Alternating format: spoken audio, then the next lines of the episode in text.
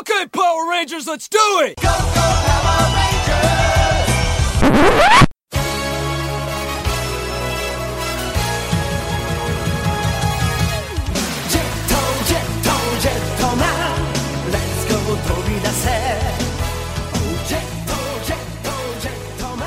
Welcome to the Super Sentai Brothers. This is episode 19 of the Jetman with a Golden Gum, the internet's best and only podcast dedicated to Chojin Sentai Jetman. Every week we watch an episode of the show and we share our thoughts with you, the listeners. My name is Matt J. With me as always is my co-host and brother Dave. Dave, how you doing today? Oh, can't complain. Alrighty. Uh, today, Dave, we are watching an episode uh, with a much less ominous title than last week. Uh, episode Oh, 19 is just called We Can. I'm sorry, I Can See. Uh, but before we get into that, Dave. Eyeball, eyeball monster. I'm going with eyeball monster. We'll Oh, find out if I'm right uh, later. Well, you're not right. It is. Uh, it is one of the characters who can see something. It's a, it's a strangely titled episode, but it's a, as I recall, a good one. But we will see whether All or not I am right. Well, yeah, I will see. I can see uh, how you're right or not. I don't know. Uh, in- that in one got away case, from me. it's- It's bound to be less intense than the last week's. um, yeah, that makes sense. Uh, so, Dave, I feel like it would be tough to be more intense than last episode. Yeah, when one of the It was a characters doozy. died and came back to life. Yeah, yeah, that one. Anyway, uh, but you've already heard that theoretically because you've already heard last week's episode, so we don't need to talk about it anymore. Let's talk about this week's episode. But before we do, Dave, shining in the heavens, there are five stars. And would you like to know what our first star of the week is? Uh, yeah, yeah, yes, I would. I would like to know what our first star of the week is, Matt. Okay, Dave. Uh, well, so it's it's good news and bad news. Okay. So the good news is that I got a new job, which is great. right. Uh, I start, No, that is awesome. Yeah, I start on Monday. Uh, when you hear this episode, I will, assuming you hear it on the day it comes out, uh, I it'll be like my second day of the new job. I'm very much looking forward to it because my last job was like a limited term contract that was coming to a close, and so that was causing me no small degree of uh, personal stress and anxiety. Uh, Yeah, that's no, that's uh, that's awesome, dude. That you've that that is the case now. So that is the good news. The bad news, Dave, is that Bad news. the new job is uh, not on my current commute route, and I'm going to have to start driving to work, and that means that this, oh no, sadly, is the final.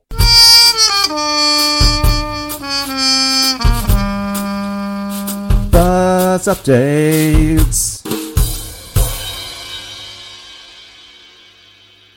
Ah, dang! Like I'm excited about the new job, Matt, but I gotta be. I'm bummed out. I know it was it's, a it's the death of a beloved segment, Dave, or a, a- a right, it was segment, a good sub-segment. recurring bit. But I assume you have at least one final bus update. Uh, well, I can tell you that I am glad. I'm a little glad to be getting out of the bus update game because in the last week and a half, they have Uh-huh. started running co- like commercials over the PA on the bus. Oh, But what's funny is that like they haven't sold all the commercial space yet.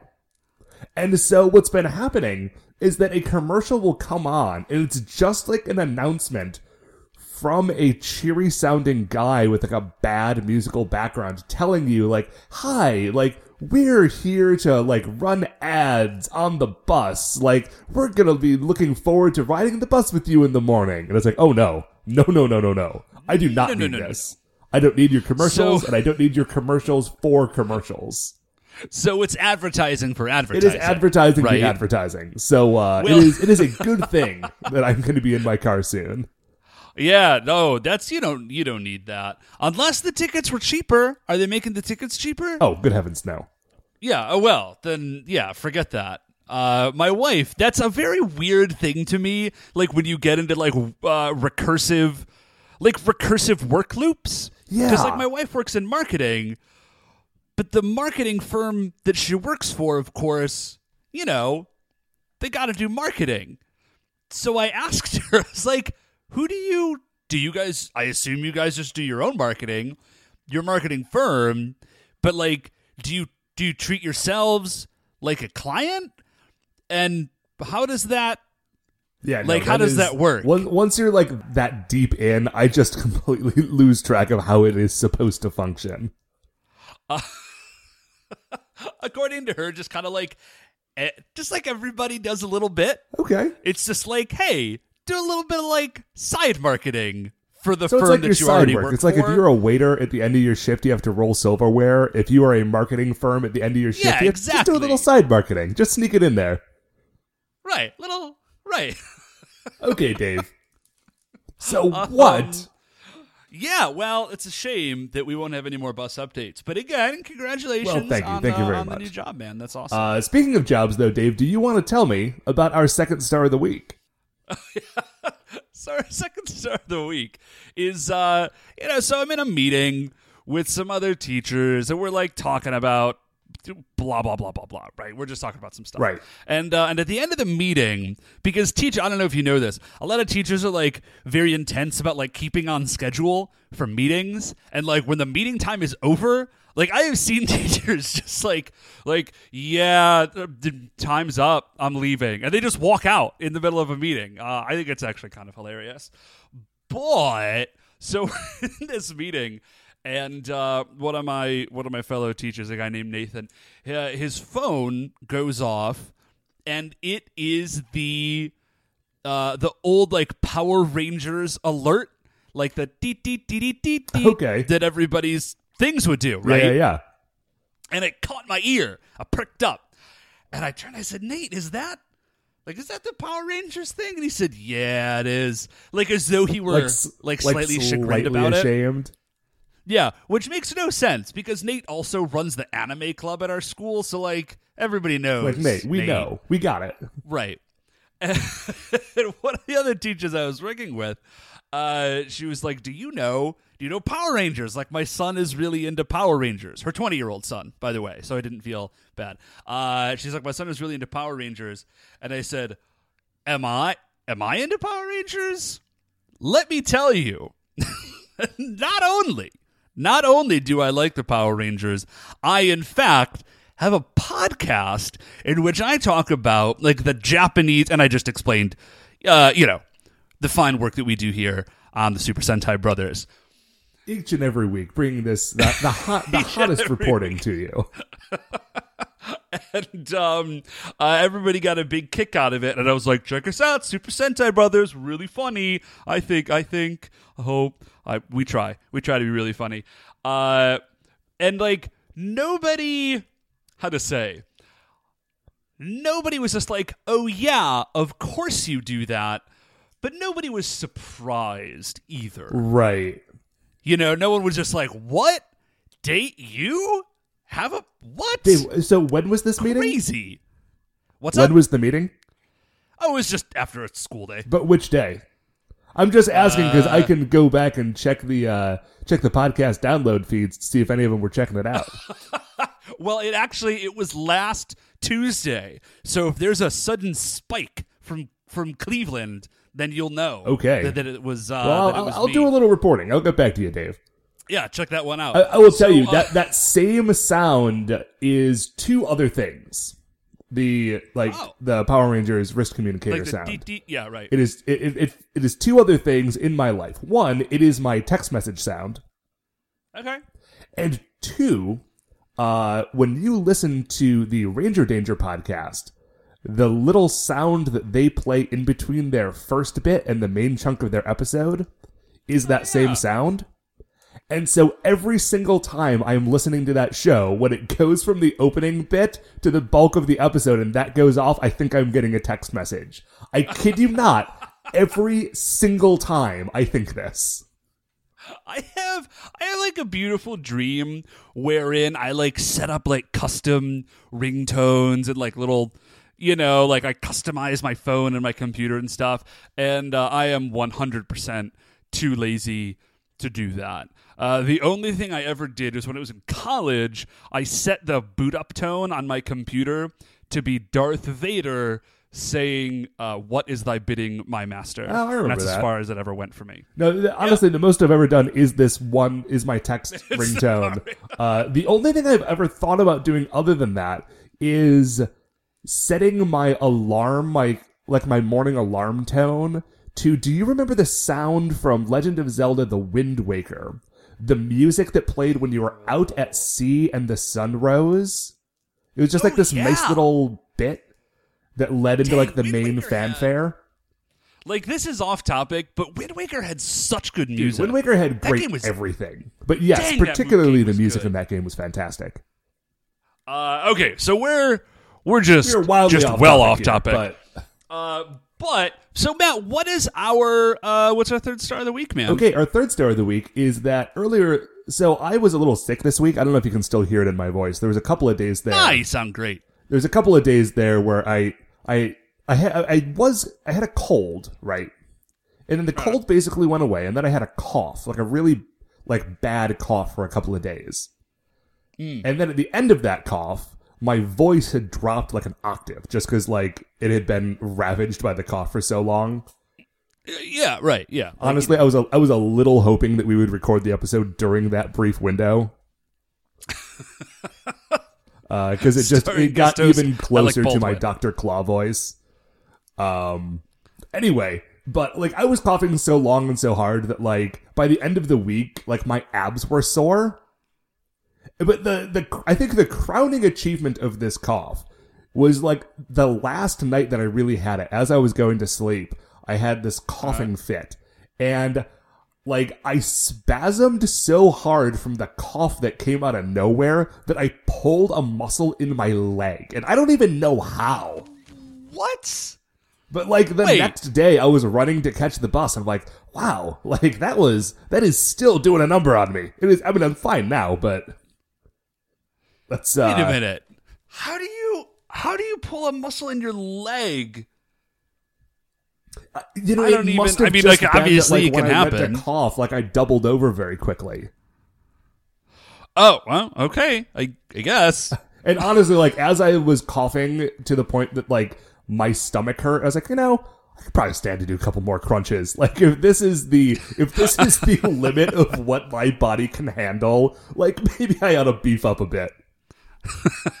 Well, I'm sorry uh, that your body is trying to destroy uh, Yeah, itself. dude, that's Maybe that is not even like, dude. When I was when I had the cold, like it was that sort of cold where you can't quite think straight.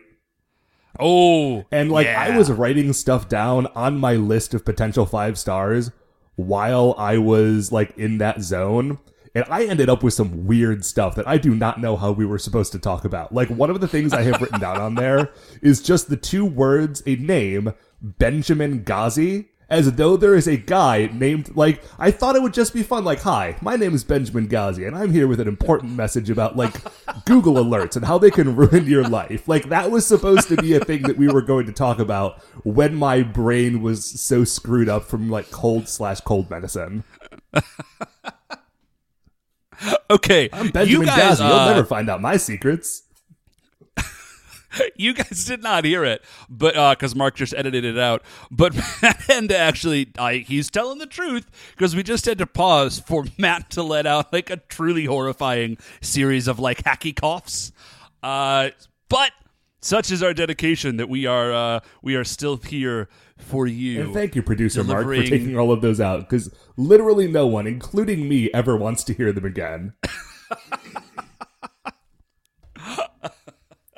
well, uh, you know, hope uh, hope you feel better. So, I Dave, guess. uh, what is our fourth star of the week? So, our fourth star of the week, Matt, is uh, I have finally, finally, I mentioned it before, uh, but I have finally completed my collection of Netrunner cards. I have I have caught them You've all. caught them all. You got all 150. I caught all 1,000. I have no idea how many there are, like a couple hundred. Uh, but I got them all, which is great because now, well, okay, it's sort of great because now I can kind of build whatever I want, right? Right. Like I don't have to be like, oh, dang, I really wish that I had like X or Y or Z. Uh, the only downside now is that if I lose, I don't have as much of an excuse right. right? So like before, if I lost, it was like, oh well, you know, like I don't have all the cards. only I had gotten some that kind of it like at a disadvantage. What's up? Only I had gotten that last pack. If only, if only I, I could have won. I could have won, but now that excuse is gone. Uh, just in time for the new cards to be coming out in February. So it took me, I think it, like over the course of a year, um, I, I got all the cards because I started playing last year and now I, I have them all. Uh, I had to get a new binder. Oh, Which I know as a librarian is probably very exciting for you. Yeah, Dude, everyb- I everybody had a a nice binder and it wasn't binder. large enough. Yeah, I had a binder. It was not large enough, so I had to go get a new binder. And uh, I went and I like organized them all. It makes sense to me, Matt, that you are a librarian or like work in the librarianic fields. Yeah, the librarianic fields. That's what they're called. Yeah. Yeah. Uh, that you work in those fields because I like, like, I'm not a librarian, but I do very much like organizing things. Like, I really like putting stuff in alphabetical order. Like, I find it soothing, if that makes any sense. Oh, absolutely, dude. I used to like late nights when I couldn't sleep. Uh, back when I was in grad school, I would just like stay up late nights and completely reorganize all of my bookshelves. Like that was a thing that I would do to like soothe myself into being able to sleep. Yeah, because I was like, oh man, there's new cards that are going to be coming out, but you know, like I don't want to like have to mess with my organization too much, and so I like left empty slots in each page so I can like expand, you know, without having to like reshuffle everything, everything. The best option probably would just be to have like a box that they were all in, but that's less existentially satisfying. It's I really like tidy. having You can't see all of them when you flip right. through it. Yeah, I want. I've got. So I've got binders, and it's great. So yeah, so I've got all the Netrunner cards. It's not really like I I don't have jokes on that one. I'm just real jazzed about it. Dude, it's exciting. It is exciting. Like as Pokemon has taught us, it is exciting to catch them all. Right. There's just like a sense of completion that. Uh, Dude, that I uh, speaking of Pokemon, uh, I've got nothing on this except to remind you that I am like super hype for Pokemon Go whenever that's coming out. speaking I'm gonna get the I'm gonna get the little dongle. I'm gonna chase some Pikachu's around the park, dude. My life is gonna change for the better. uh, I just read actually that this year is the 20th anniversary of Pokemon. Like yes, it or it, came out. it in- is at least the 20th anniversary of the Japanese release. Yeah, something like that. Although I don't know, it could be um, the American release. I don't quite remember. But yeah, first of all, it's crazy Pokemon's been around for 20 years. Second of all, that means 1996 was 20 years ago. Uh, how's that for making you feel a little bit old? So, uh, Uh, yeah, let's let let's not face that truth, but instead, Dave, move on into the fifth star. so what, Matt, is our fifth star of the week?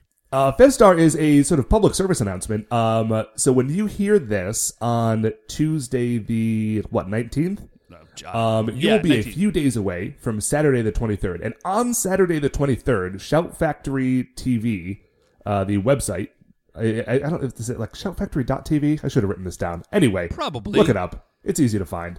Uh, they are going to be running a live streaming marathon of I think it's seven episodes of Zyuranger. Oh, that's awesome. So if you uh, have not picked up those DVDs and have never seen Zyuranger, uh, you should totally watch it because Zyuranger is.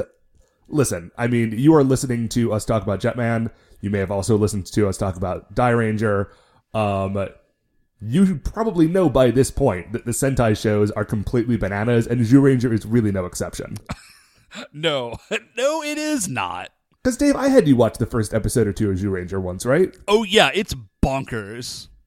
And it's especially bonkers because it's like parts of it are so familiar from watching uh, Power Rangers. Right, that is the really strange bit. It's just like looking at it through a funhouse mirror. It's totally great. anyway, uh, is that going to do it for the stars, Dave? I think that's it. Okay, uh, we're going to take a break. We're going to watch episode 19, I Can See, and we'll be right back. Okay, welcome back. So, we have just finished watching episode 19 of Jetman. Guys, this one was great. Uh, Dave, oh, I'm sorry, it's called I Can See. Dave, why don't you give us a quick rundown and let's get into this one? Yeah, sure. Okay, so first of all, straight up, this might be the coolest episode of Jetman that we've seen so far. Um, it's just it's just really rad. Uh, But what it is is this episode, it's a Kaori focused episode, and they are fighting Prediction Dimension, which is a sort of fortune tellery monster. And Although uh, I, I do have a slight beef with that description of it, but we'll get to that later in the episode. Yeah. Uh, and then Kaori overcomes her deep fear of death in order to save her friends. Yeah, this is okay. So we start off, and four of the five Jetmen are like walking around and shopping. Guy's not there. Right. Okay. I got two things. Like, just. Okay, right as we get into this, so the very, very first thing we see, Matt, is a, like, weird. It's like a wall hangy, like, kinetic cat sculpture, is the only way that I can describe it. Yeah. It's some sort of advertisement for, like, a shop or something. But for okay, first of all, we never see what it's for, and we don't like the shop is irrelevant. The cat thing is irrelevant, and I ch- like what is with establishing shots in this show because they'll be like this happens all the time. I don't normally mention it, but I like it's kind of reached a tipping point for me because they'll start with a shot and they'll be like very definitely focused on a thing, and then they zoom out, and whatever it was they were focused on is completely irrelevant. Hon- It has no bearing on anything that's happening, and they're just like, "Oh yeah, we just wanted to show you this, and now we'll start." Honestly, my only theory on that is that like the guys who were shooting this show, like they knew they were going to be at this like outdoor shopping plaza because they needed to have a place to like have a, an evil mask call out to the Jetman in just a second. Because that- spoiler alert, yeah, that that's what's about to happen. Uh, but then they got there and they were looking around and just thought like, dude, look at this weird cat thing. Like that is the only thought I can have because otherwise there's no reason for it okay, unless so it's like get this- locally famous. let's man i hope so so we get this opening shot of this cat thing and then we zoom out and like you said we see four of the five jetmen like hanging out having a good time so like i was bothered by that You were bothered that guy wasn't there. Right, I was bothered the guy wasn't there because either they didn't invite him, in which case, really, guys, or they invited him and guy decided not to show up, which, like, really, guy? I don't know, man. Guy had a rough couple of days. Maybe he just needs some guy time. Okay, so everyone but Guy is hanging out, and they are walking by, uh, and there's just a blank door, and there is a creepy mask in, like, you know, where there would be a door knocker, like Jacob Marley style, right? Yeah, and like the light, the eyes on the thing light up, and it says like "Hello, Jetman." Right, like, why don't you come inside? The girls are very excited about this. Because I think it also announces itself as a fortune teller. right. G- This, it's just so clearly a Vyram. Like, just very obviously. Oh my gosh! And like as soon as they get inside, it is even more obviously a virus. But the fact that they, in their civilian guises, are called out by like what is clearly an evil mask, They're like, "Hey, Jetman!" Like, Right. and, and none of them blink. They're like, "Oh, clearly this door knows that we're the Jetman." Yeah, so they walk through the door and they walk down like a wrought iron staircase Into, into, like, a black box. black abyss. Right, it's just a black box still theater set. Does not like set off their danger sense. Yeah, and there's a mist on the ground. and they're still like they're fine. And so then they see a fortune teller, and the fortune teller says something about like, "Oh, like welcome, Jetmen." And then Akko is surprised. I don't know why, because it it just already called them the Jetmen, but this time she's surprised. Am I the only one who thought that the the fortune teller looked weirdly like Akko? No, she does kind of. It might just be the like, I think it's it's got to just be yeah. I mean, it's got to just be coincidence. But she does kind of look like Akko, and so the the fortune teller starts. You know, she just sort of starts saying stuff, and then Kaori does this thing that she does sometimes, and I love it every time. So Kaori is like this society. You know, she's like a society lady. You know, she's very wealthy. She's sort of like very prim and proper. And so when Kaori gets angry or upset, she doesn't like lash out. She just gets very polite but very firm. Yeah. and like a little bit snooty, and it's the best. Uh, so the fortune teller just starts saying some stuff, and Kaori like straightens up, and she says, "We're done here," and then she just turns to leave. And then the It's awesome. It, it is awesome. I do love it when she like gets into that zone.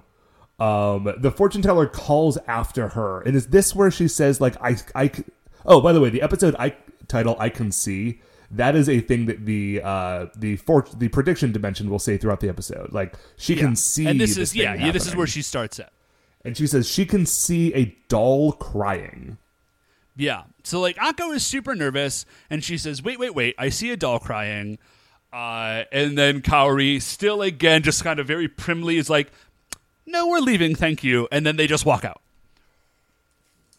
So we leave there and we see the mansion. Kaori kind of like walks in and uh, Gia is the name. She's got this butler. We mentioned him before and he, we've never found out his name because it wasn't important before, I guess, despite the fact that he is like a semi-major character. But his name is Gia, Gia. and uh, he's talking about that like Kaori is going to the uh, the opera tonight, and Kaori's like, "Oh yeah, like that's great," blah blah blah. And she's still a little rattled by this experience. And so he says, like, yeah, you know, like, there's going to be opera in the dinner, and I'll drive you, and it'll be cool. Uh, sh- And and, so she walks into the next room, and she sees a doll, and there is, like, water, like, on its face as though it has been crying.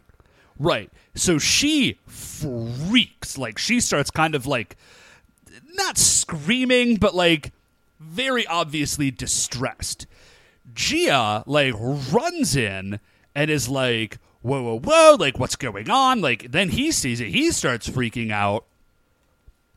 And then he takes like a quick step back and he notices that the water is not actually coming from the doll. It's just dripping onto the doll's face, like near its eyes, from the ceiling. Yeah, there's, like, a leak in the ceiling. He's like, and he starts laughing. He's like, oh, it's just a leak. This is an old house. We'll get it fixed. Don't worry about it. But, like, Right. Is still not cool with this.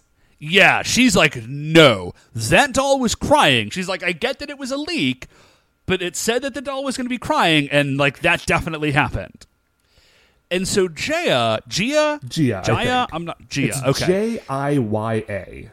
yeah, So if we're, Yeah, if we're Gia, pronouncing it sense. wrong, I'm sorry, but that is uh, that is how it's Yeah. spelled, and that's what we think it is. So uh, so Gia says, "Hey, do you remember this doll that I gave you?" And it kind of flashes back, and we see Gia, and he is uh, like a younger man, and it's like little kid Kaori. She's maybe like six or seven, and he gives Kaori the doll, and he says, and then he hands her this book, and it is the Kaori Constitution, And it is something that he has written up himself. and it, yeah, and like it is just like rules of behavior. I think. So what what I what I think he says is like this like I've thought about this a lot. This is a book of promises that like we will make to each other. And from what I get from this scene, and I think it's been hinted at because like we've never seen Kaori's parents and Gia is always around. But I think that Gia is kind of like her Alfred. Like it Yeah. seems as though Kaori's parents died when she was pretty young and she was raised by Gia. The only thing that makes me think that that's because I think you're probably right, but the only thing that kind of contradicts that is that remember earlier uh, she's got like some arranged marriage to some dude, Oh yeah. and so for that it sounded like as though it was set up, you know, kind of as she was, you know. It wouldn't have been set up when she was this age. Well, so I, I do remember that them them saying that it had been set up for a very long time. So maybe her parents are like dead now, but even when they were alive, were like just kind of not around, and so Gia becomes her sort of surrogate father because that very much seems like the re- level of relationship that we're looking at here. Yeah, very much so. And so, like the first article, I guess, of the Kaori Uh, Constitution rule. is that the first. I, it's, it's Constitution. I feel like it ought to be an article, but it is, Hey, I man. guess, a rule. So, so he says. So the first rule of the Kaori Constitution is that they will always greet each other happily. Uh, with a The smile. second, With a smile, sorry. Uh, the second rule is that they will brush their teeth after every meal. And then, like, the, the flashback sort of ends. But you Right. were given to assume that there are many rules in the Kaori Constitution. yeah, it's a pretty thick book. And when it comes back, she's like, oh, yes, I remember this doll. And she sort of summarizes the Kaori Constitution by saying, I promised to be a good girl in exchange for getting this doll. Right. Which is true, but there was there was more to it than that. Like, you know, there was a document. She is a signatory uh, to the Kaori Constitution. So the phone rings. Like the flashback kind of ends, and the phone rings, and it's the fortune teller, which is creepy. It's creepy and it's awesome. And she says, "A car is coming for you," and like then I think they, I think Kaori hangs up, right? Yeah. And so she's obviously freaked out because, like, how does this fortune teller have her phone number? Aside from the fact that, again, it is just just so obviously a Vyram, it hurts a little bit. And so, like, she goes to leave, and as we discussed previously, um, like, Gia was going to drive Kaori to the opera. So he's waiting outside with the car, and she walks out, and she says, "You know what? With I'm gonna walk." slick Benz, I want to point out, and not just a car. Like it's a really cool. Oh car. yeah, And so yeah, but Kaori says, you know what? Uh, because she sees the car, she remembers the prediction, and says, I'm just gonna walk. right. So she's walking. Uh, and then we get this like point of view shot of this like little kid's like Like a pedal car. yeah, like a little pedal car, like smaller than a Power Wheels, bigger than uh, uh what was the tricycle with the big wheel in front? I think it was just a big wheel. Dude. Okay, well, around that size. like how could you forget anyways so she, Listen, we got Power Wheels, we got big wheels, we got all sorts of wheels here. i i know and i wouldn't be giving you like attitude about it except you literally said what was a tricycle with the big wheel in front it's a big. Anyway, Dave, this is uh this is the Jetman with the golden gun. This is not wheel talk. So Uh, let's move on. um so she walks out like she kind of like walks into a crosswalk little area and this little kid is like you know going fast and he bumps into her and she's like oh like crap that hurt and then she's like oh are you okay kid and then she sort of puts everything together And she's like, "What if this is what they were talking about?" Which, I mean, listen, if a doll crying was the one thing that freaked you out, and it was just a leak, and a uh, like getting hit by a car freaked you out, and it was just like a little kid bumping into your leg, if those are the two things that have happened, then like the like the threat level of these predictions has just gone way down. Yeah. However, well, okay, well we'll get we'll get into this later, but I'm I really actually it's this very cool narrative that's happening here. So she uh she kind of leaves, she keeps walking, and then she's in a sort of like shopping area, and we see a big sign. Like uh maybe for like an auto body shop or something, and the sign has a big car on it, and it falls and it almost hits her Yeah, and she again kind of freaks out. She's like, "Oh, maybe that was it," and she kind of starts. You know, she kind of falls backwards, and someone like runs over and is like, "Oh, are you okay?" She says, "Yeah, yeah, yeah, I'm fine." But she bumps as she's moving. She bumps a payphone off of its receiver, and the voice of the fortune teller comes through again. And it just says like I can see, and she starts like freaking out and running, and Which, you know that she's again- running and scared because as she's running past these cars, uh, instead of just being regular cars, they are cars filmed at a Dutch angle, so you know it's spooky. Ooh. um, which, yeah, I just want to say, like, I'm not faulting Kaori for this. This is completely legitimate. Like, the creepy fortune teller is on the payphone somehow. And so she's kind of freaking out. And So she sort of collapses like by the side of the road, and her cross changer starts ringing, and she answers it, thinking obviously that it's going to be either one of the jetmen or somebody from Skycamp, and it's not. It's the voice of the fortune teller again coming through oh her my cross gosh, changer. right.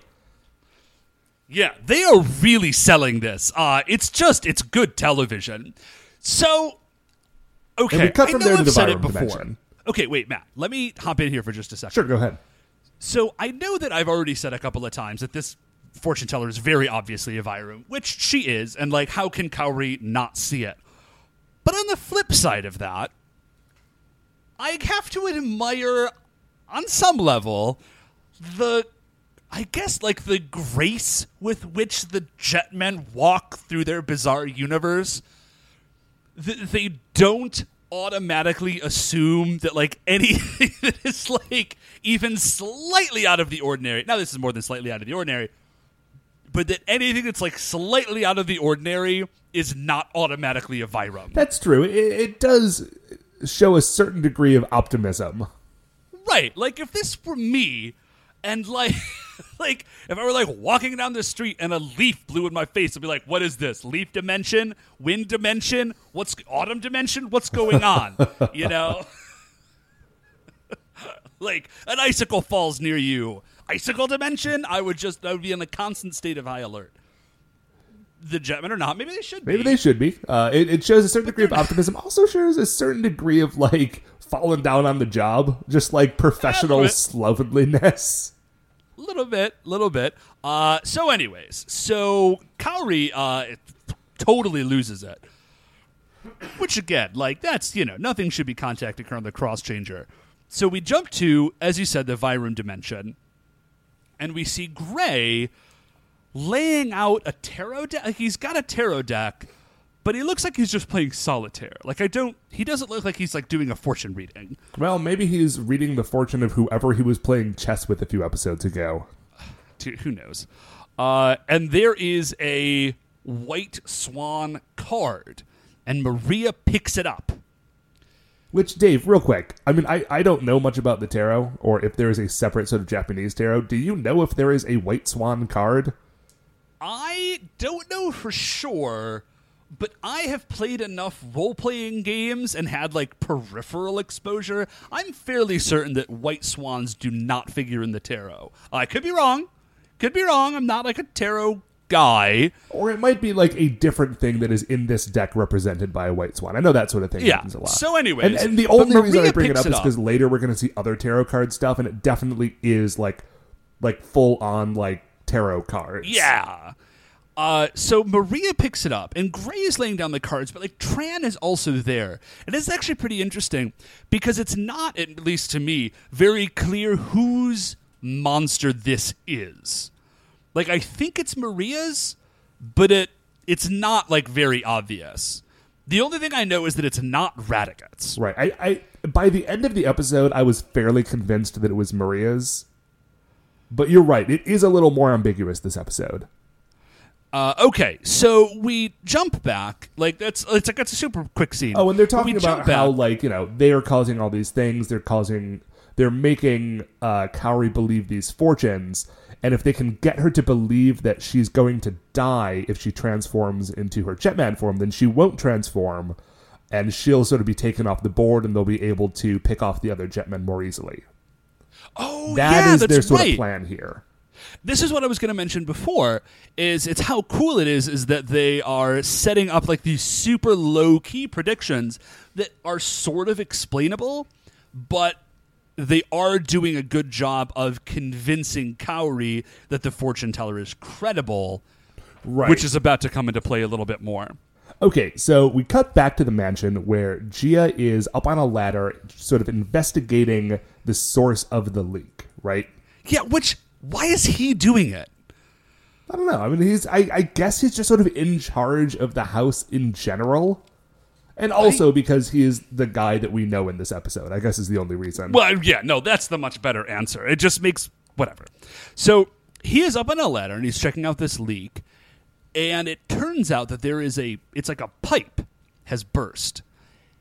Kind of. Right, because what's actually happened is that there is a tarot card, like, stuck in the pipe, causing the fissure, which is causing the leak. Yeah. And so he like pops his head up into the ceiling panel and he kind of like sees it very quickly and then he double takes, but by the time he has done the double take, the card has disappeared.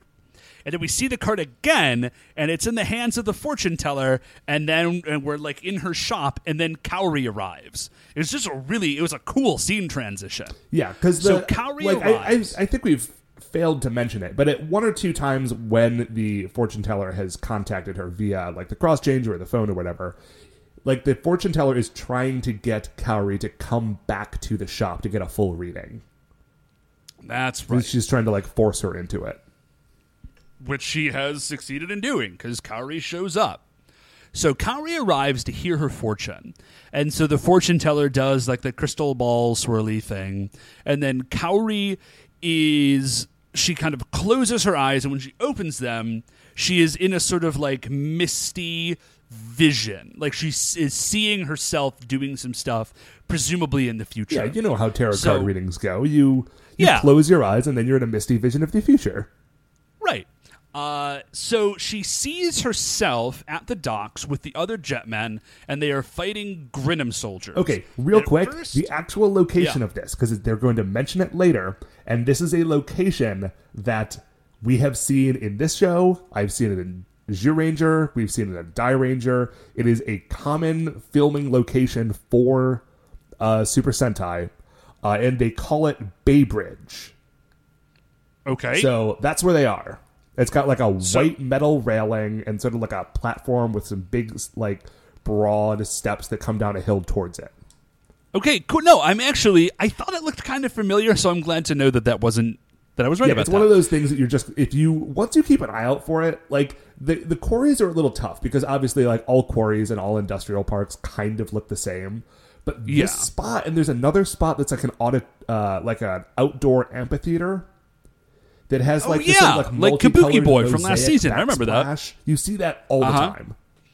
Right on. So Kaori sees herself and the other fortune or other fortune tellers, the other jetmen at Bay Bridge, and at first it looks like the fight is going well, like everything's cool. Uh, but Kaori takes a, a, a stray shot to the face with like a Grinam soldier like cleaver sword thing, and then it uses its like machine gun hand on her, and she's kind of staggered. And then Maria arrives and stabs Kaori with her like sword energy whip thing. Yes. Now, a couple of things to note about this scene. First, Kaori should know that this is not a true thing because the Grinam soldiers have never been this competent. Yeah, ever. Um, second, a really cool thing happens when Kaori gets stabbed. The way they decide to show it is, I mean, you know, they just do like this a side angle shot where Maria is clearly just like holding the sword next to her, but from that angle you can't tell that it's not going through her. yeah, but it's still cool. But then what they do is there's another shot that's like it's all the screen is all black and there's just like an explosion of white feathers coming from one side of it. It is pretty rad. And then you see a picture of that white swan tarot card, and it has like a burning hole in the middle of it that's like burning out towards the outside of the card. It's a really like cool stylized way to show that like Kaori has been stabbed to death. Well, I mean like Dream And- Kaori. Uh, yeah, Dream Kaori. And then things get a like it's the same scene, but Kaori sees herself as the white swan in a casket. Like the scene hasn't shifted. They're still at Bay Bridge. There's just a casket there now. And it's White Swan in a casket, and then White Swan kind of fades and it's Kaori herself in the casket. Yes. And then the dream ends and Kaori has collapsed outside the fortune tellers. Well, I don't know how she gets there. Yeah, that that, that Uh, is uh, that is pretty pretty quickly glossed over how she is left, but she is outside, sort of by the evil mask door, collapsed. A couple of people run up because they see her fall over, and then Gia finds her. How again? Who knows? Anyway, it's So he shows up, for convenience reasons. Gia is there to take her home. right? And so we see we go back to the Vyram dimension. It's like, and it's the Vyram commanders, with the exception of Radigat and Maria. So it's probably Maria's monster. She explains in full detail. She says we're gonna freak her out so much about turning into a jet man that she won't be one. And then we'll have like they'll we'll have broken the power of five. She doesn't say that, but I think that's what she means. So that the other four will then be vulnerable, like, and then we'll get them. Which so far is like a really good plan. It's working out very And so well. then she says, like, okay, like prediction dimension, now is the time. And we cut back down to like the black misty void where the fortune teller is, and the fortune teller transforms from her otherwise human form into this like cool looking um how, how- okay, how can we describe this? okay. thing? it's an anthropomorphic table Yes. with a crystal ball for a head, and then there's like candelabras like sitting on its back. It's also holding It's a just an- crystal ball. Its kneecaps are dice.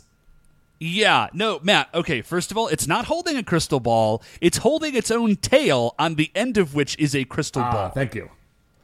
Uh, yeah, so it's an anthropomorphic table with like spiky hands and a tail.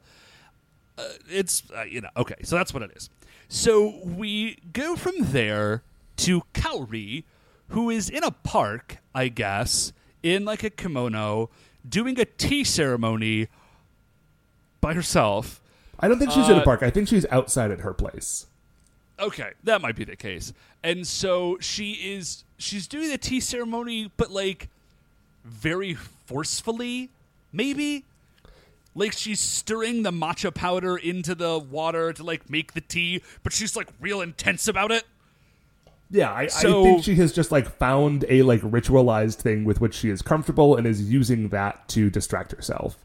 Yeah, like that's very I think I think you nailed it. Uh Guy arrives. Which might be the first time we've seen Guy this episode.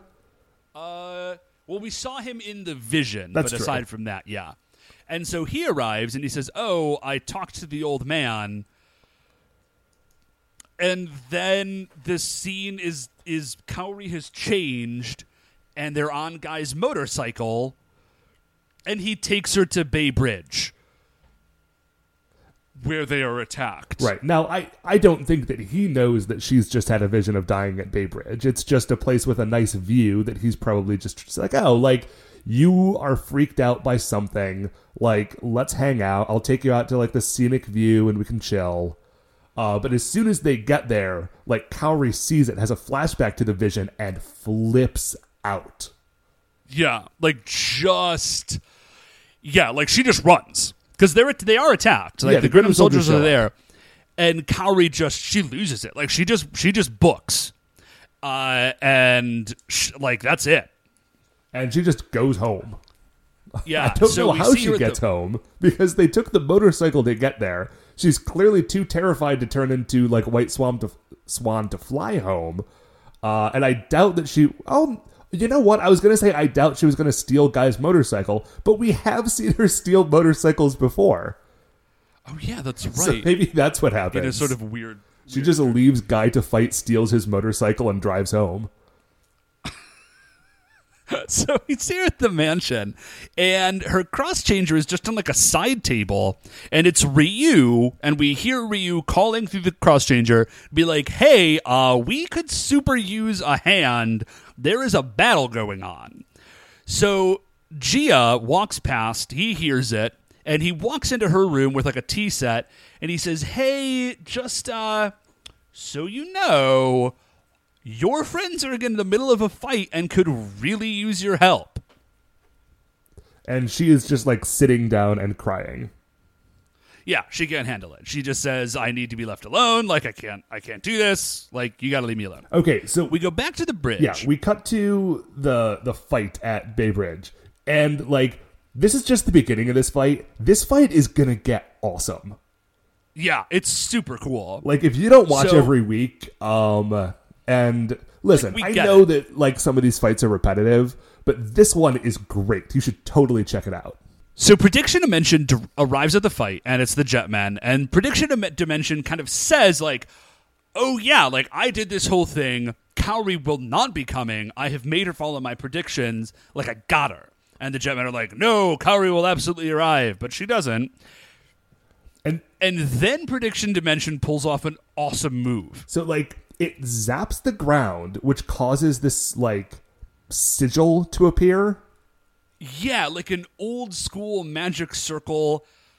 probably some sort of like fortune telling thing. that I don't know what it is, but it looks cool.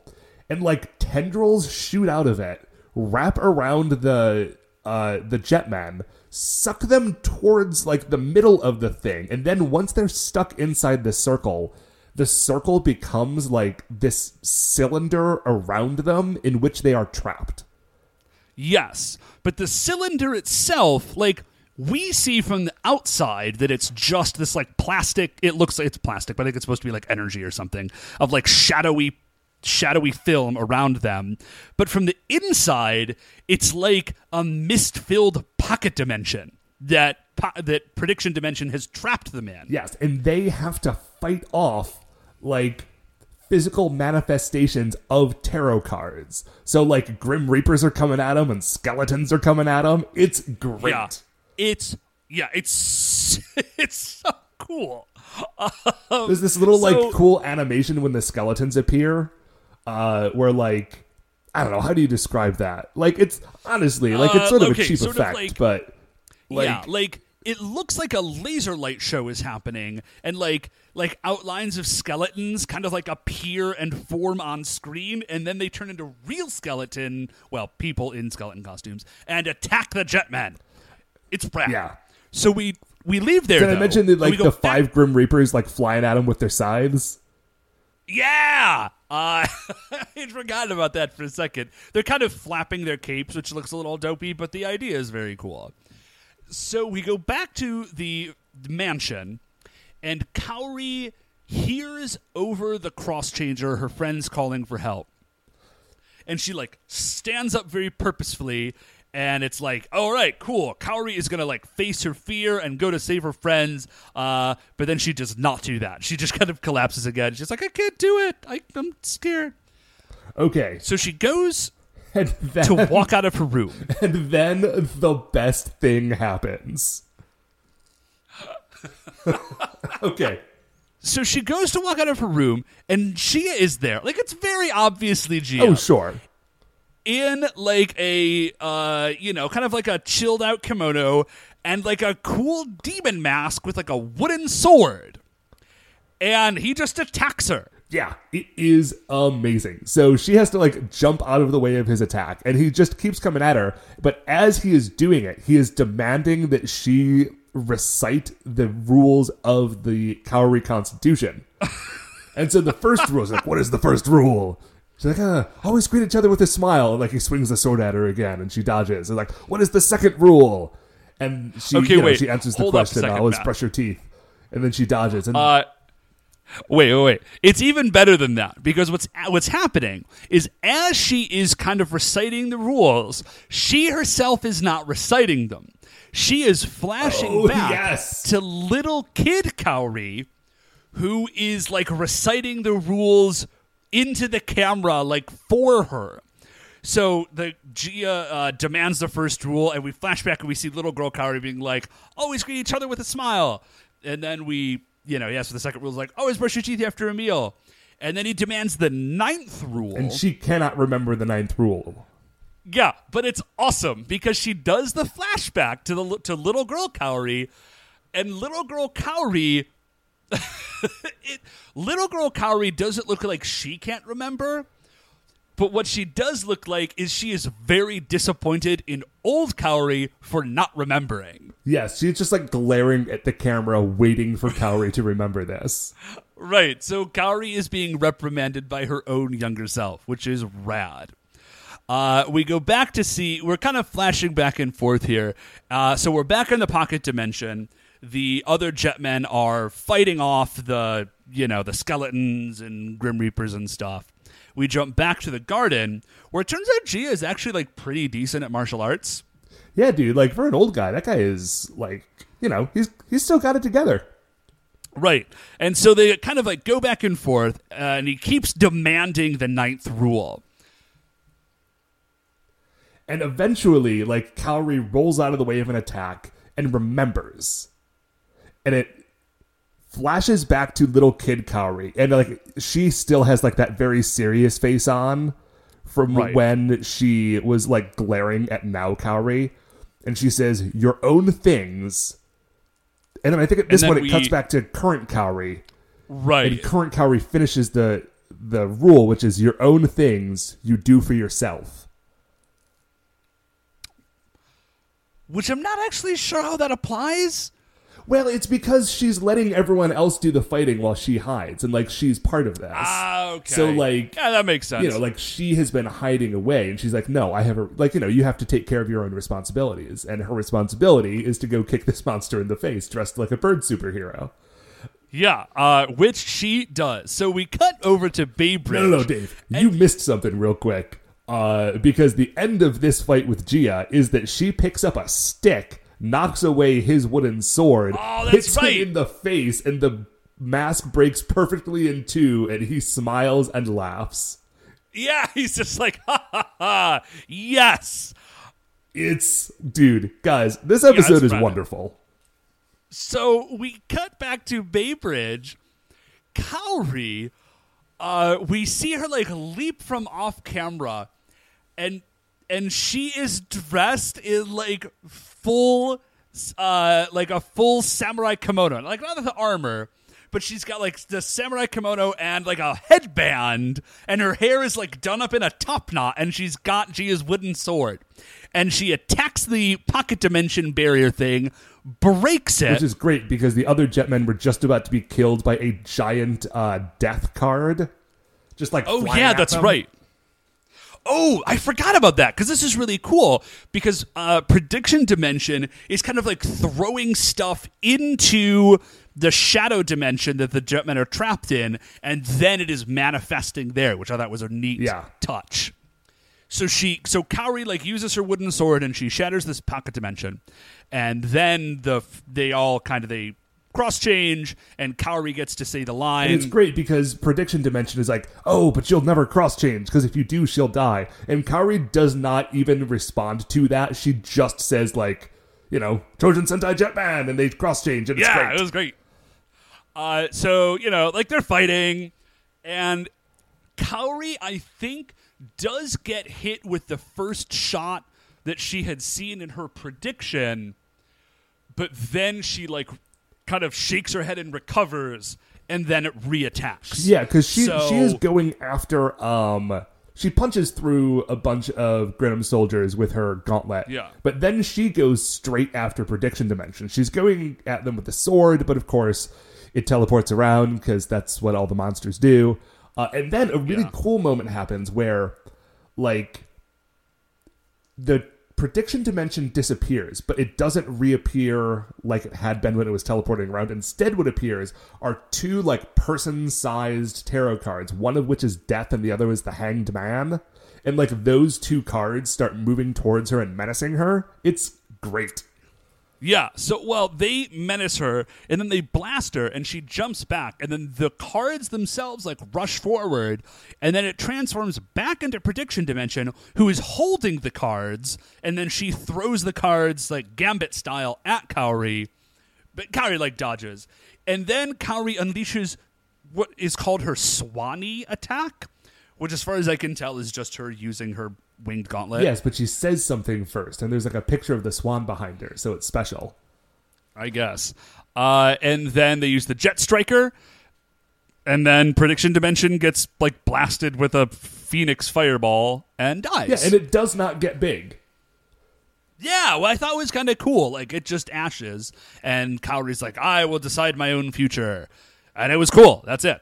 Yeah, it's totally great. Uh, we get a quick cut to the jet dimension where Maria is really upset that uh, her plan has failed.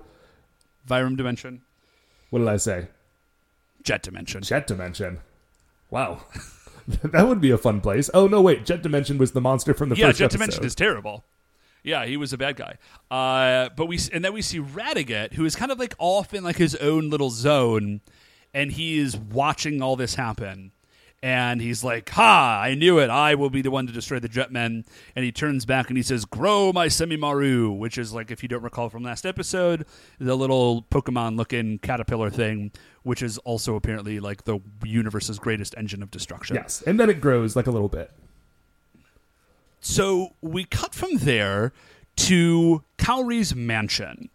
And everybody, the other four jetmen walk in and they're all dressed up.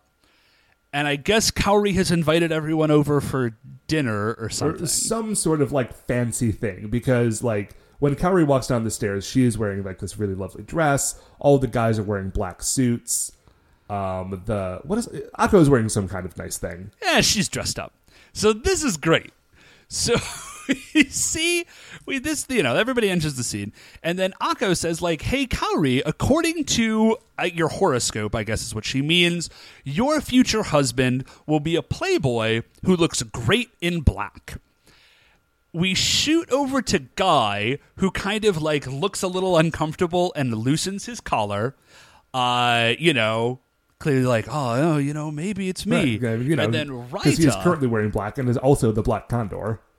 Right? And then so I actually forgot about the Black Condor connection. Uh, and then Raita The Black like, Condor connection is like my favorite Jean Claude Van Damme movie.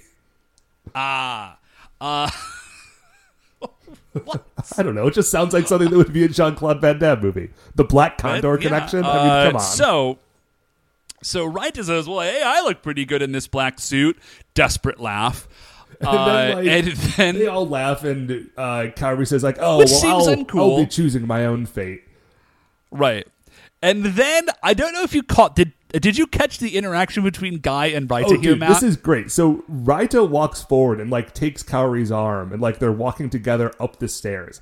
And as they're almost out of the shot, like Guy comes from behind and has this like exasperated and a little annoyed look on his face. Just grabs Raita and yanks him away and kind of like shoves him down the stairs a little bit, and like takes and then Kaori's arm. literally right literally walks over Raita to take Kaori's arm and then Raita looks up like hey guys and then that's the end of the episode. There's one more little bit right before it ends, though, because as they're going oh. up the stairs, Akko, because they're in like Kaori's house that's full of like super nice stuff.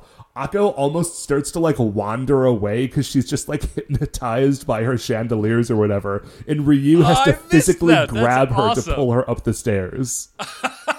it's like the last five seconds of this show have this really great like physical acting from all the characters to like show who they are. It was really like so many of these episodes just kind of end, but this one had a really great like stinger on the end. It was really nice.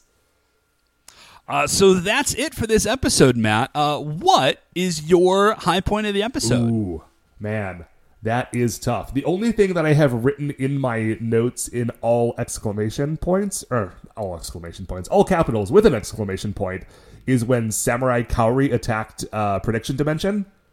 Dude, that was It was awesome. that was so cool. But honestly, a lot of things could have been my high point in this episode. This was a really good one. What about you? It was. Uh, my high point of this episode was the whole sequence of it's like that five minute sequence where Kaori is walking uh, like to the opera, I guess, and she gets hit by the car, and then there's the sign, and then the phone is the fortune teller, and then a cross changer is the fortune teller. I just thought like it was cool, it was dramatic, it was great narrative, it was just like it was just really well done. I dug it a lot. So, what was your uh, what was your low point then? I think my low point, man.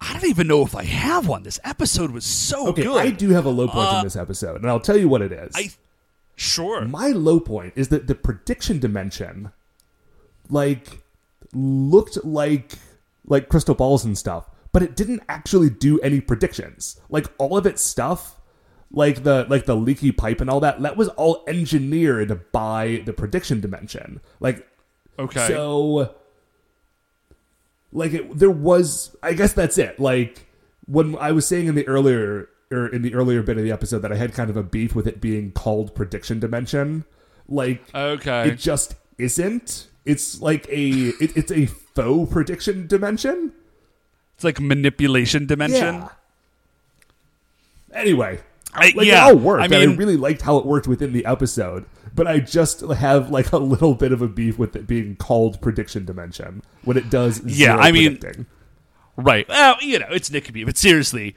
uh, this was a rad, rad Yeah. episode. And I think with that, that is going to do it for another episode of The Jetman with the Golden Gun.